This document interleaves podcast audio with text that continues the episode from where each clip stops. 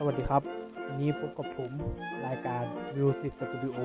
เป็นรายการที่จะนำสาระความรู้เบื้องต้น เกี่ยวกับดนตรีมานำเสนอให้ท่านผู้ฟังได้ฟังกัน โดยผมนายนัทวุฒิบัวเขียว เป็นผู้ดำเนินรายการครับ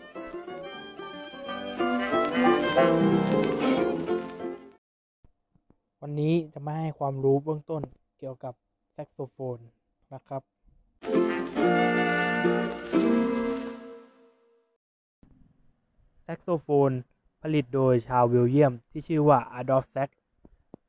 เกิดเมื่อวันที่ 6 พฤศจิกายนคริสตศักราช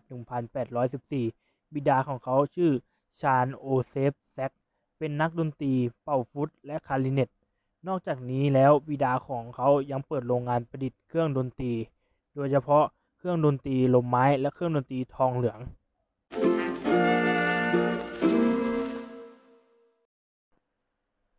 ประมาณปีคริสตศักราช 1815 บิดาเขาได้ย้ายโรงงานไปที่กรุงบัสเซล อดอล์ฟแซกได้เรียนรู้และได้รับการถ่ายทอดวิชาซ่อมและประดิษฐ์เครื่องดนตรีจากบิดา ในขณะเดียวกัน อดอล์ฟแซกยังได้ศึกษาดนตรีที่สถาบันดนตรี แห่งกรุงบัสเซล โดยเรียนเป่าฟุตและคาริเนต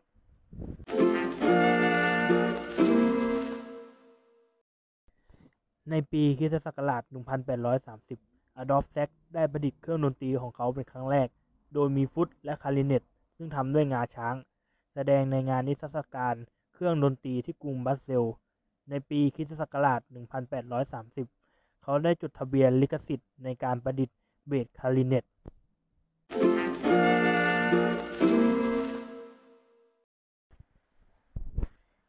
ในปีคริสตศักราช 1840 ถึง 1841 เขาได้ประดิษฐ์แซกโซโฟน และได้นำออกแสดงในงานนิทรรศการเครื่องดนตรีที่กรุงบรัสเซลเป็นครั้งที่สองแต่คณะกรรมการไม่ได้มอบรางวัลให้เขา เนื่องจากเห็นว่าเขายังอายุน้อยเกินไปในการทำเครื่องประดิษฐ์เครื่องดนตรีชิ้นใหม่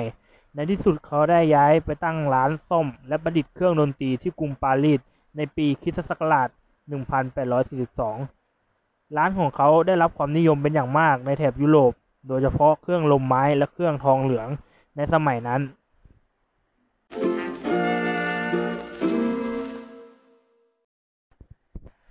ในระหว่างปีคริสตศักราช 1842 ถึง 1845 เขาได้ประดิษฐ์เครื่องดนตรีตระกูลทองเหลือง เรียกว่าแซกฮอน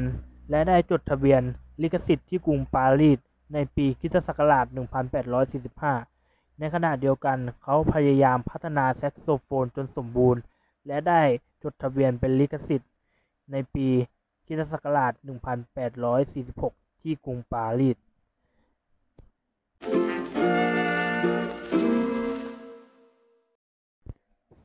อดอล์ฟแซกได้ขึ้นชื่อว่าเป็นครูสอนแซกโซโฟนคนแรกของโลก โดยเริ่มสอนที่สถาบันดนตรีแห่งกรุงปารีสในปีคริสตศักราช 1857 เป็นเวลา 13 ปี หลังจากนั้นต่อมาเวลาไม่นานเขาได้เสียชีวิต ลงในวันที่ 4 กุมภาพันธ์คริสตศักราช 1894 ที่กรุงปารีสเมื่อมีอายุครบ 80 ปี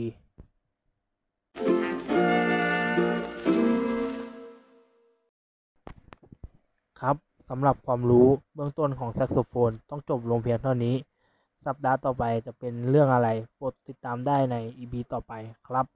สำหรับวันนี้ลาไปก่อน สวัสดีครับ